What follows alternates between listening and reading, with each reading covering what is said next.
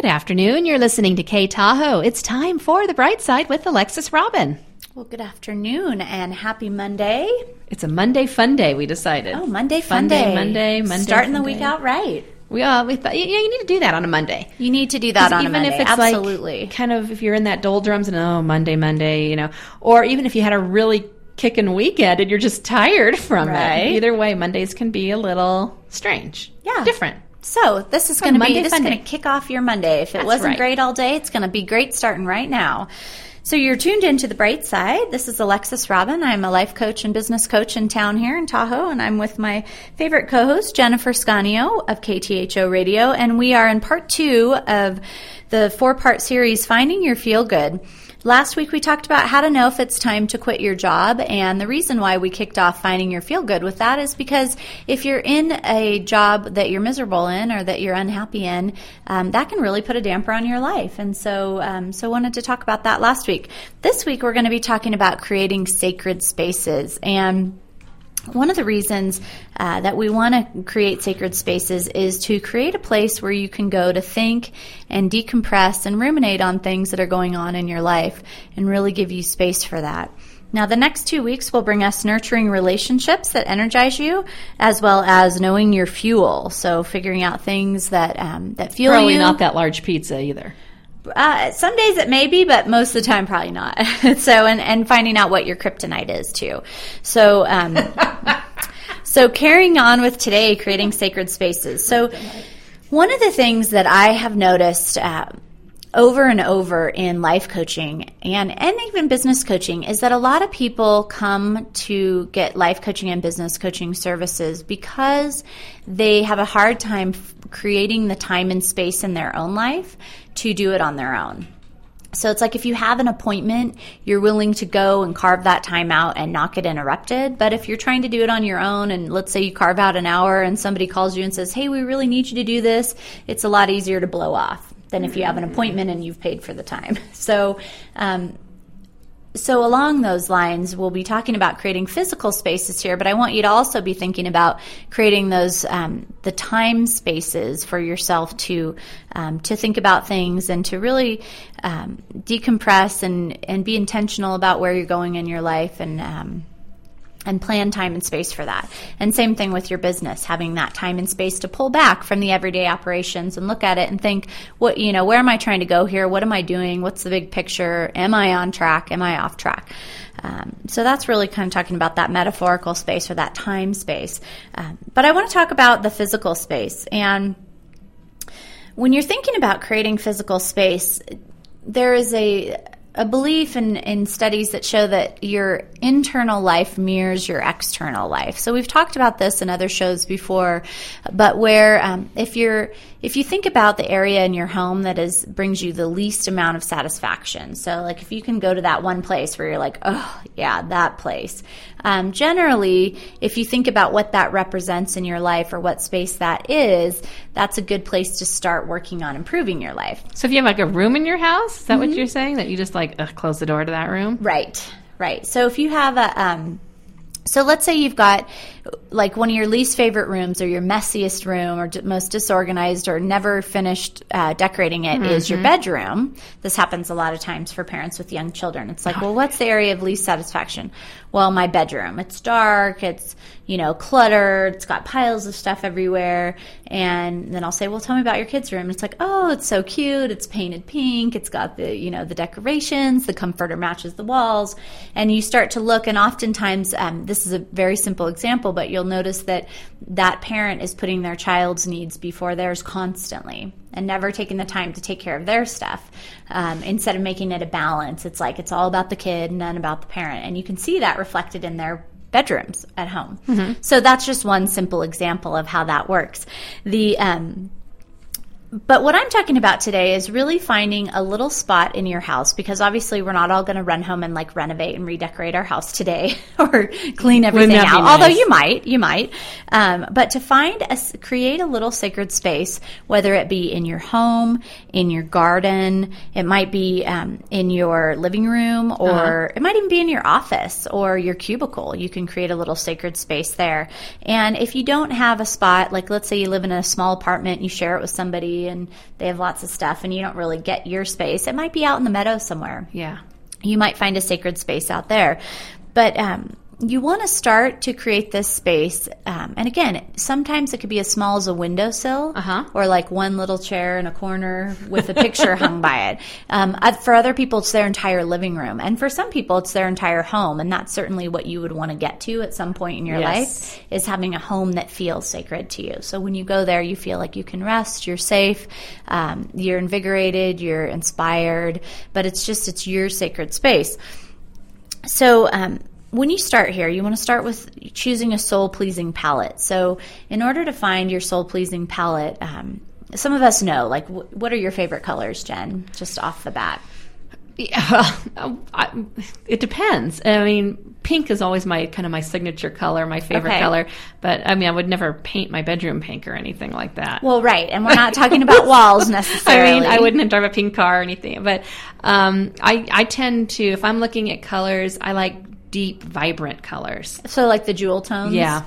Okay, so um, so you want to think about those colors that you love the most, and you don't want to think about. So I'm sure Jen's not going to go home and like paint her, you know, one wall red and one wall purple and one wall, you know, green. Well, Although no, actually. I do have a purple. There was a purple wall in our room in Jillian's bedroom. She has a purple wall. Okay. And in the master bedroom, I actually last year painted it and did some updating in there for that very reason. Excellent. And I do have um, a dark chocolate brown wall. Ooh, nice. Yeah, yeah. I get one. So I do accent walls. Right. So no, you can. I wouldn't do a rainbow. Right. But you can do an accent wall. And the other thing you can do is um, you can throw splashes of colors with like a um, with throw pillows or get a you know a new cozy throw from um, one of the you know one of the home stores. You can find something that's in your colors. You can uh, find a painting that has those colors in it that you really like, or uh, might be bedding. It might be a vase. It could be anything. Just a little spot of color, and it can go anywhere from having you know a big giant accent wall painted to having just a little splash of color in a vase or a pillow that goes on your favorite chair or something. So you want to find your um, soul pleasing palette. Now, when you're, when you, if you're thinking right now, like I have no idea what colors I really like or, or what I would enjoy, go to the paint store and look at those. Um, look at the palette cards. You know how you, they have all those little color strips that you can find, and see what calls to you. See what colors you're most drawn to. And again, don't think of them as colors that you're going to go paint a wall, because sometimes what we love as our favorite color, we wouldn't necessarily want to paint as a wall. Exactly. Um, sometimes we do. I mean, in my house, my two favorite colors are lime green and um, and orange, and we've got a terracotta wall and lime green walls. So just depends on how you want it to be. Um, but you you're going to want a splash of that color, and the reason why is because oftentimes colors really affect our moods. Mm-hmm. And so if you if you're able to walk into a place where you really enjoy the colors, um, that can be assigned to you. Like, ooh, okay, it reminds your body to start to go into that calming place. So, um, so start with that. Then, once you find, you know, once you have your sacred spot and you're going to work on that area, you want to clear out anything with a negative association. So, for example, you might have old pictures in there, and maybe there's a picture of somebody who you don't really get along with anymore, or who you've you've had issues with, or you don't agree, you have different values or guiding principles, what have you. And so, um, so you would want to take that out, and you can move it somewhere else in the house if it's one of those things where like you can't get rid of the um, you can't get rid of the picture because someone will be offended by it. That's a whole nother show, by the way. but if that's the reality, move it to a different part of the house. Get it out of your sacred space. So, and then on the Put flip a box side, in the garage. Right, in a box in the garage could work.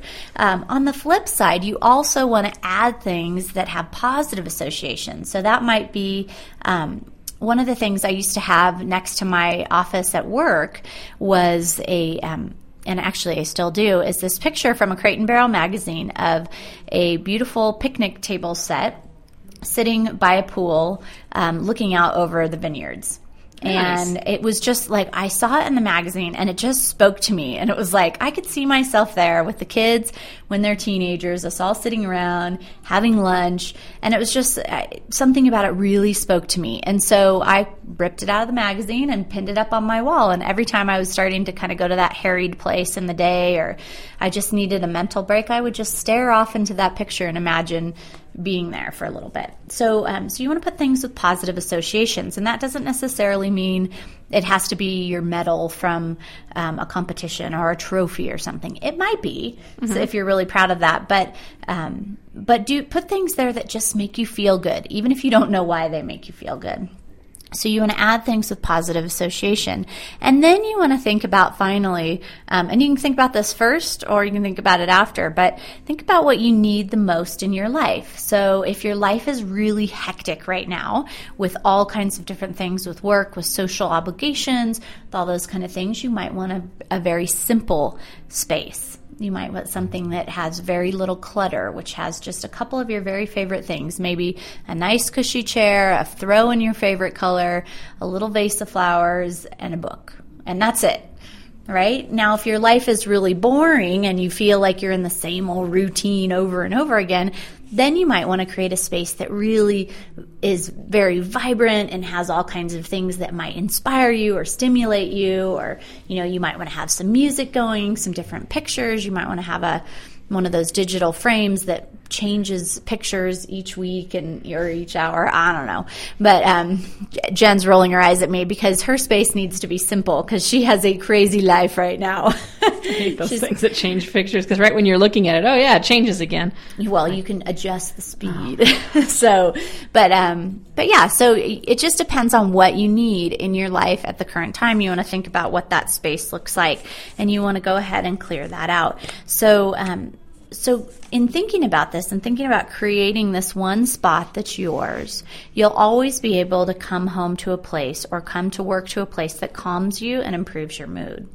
And if you have that little place to escape to when kind of the dregs of everyday life start to get you down or things go nuts, you can go to that place, even if it's for five minutes, even if it's just a quick break, and you can sit there and cozy up, and then it feels good.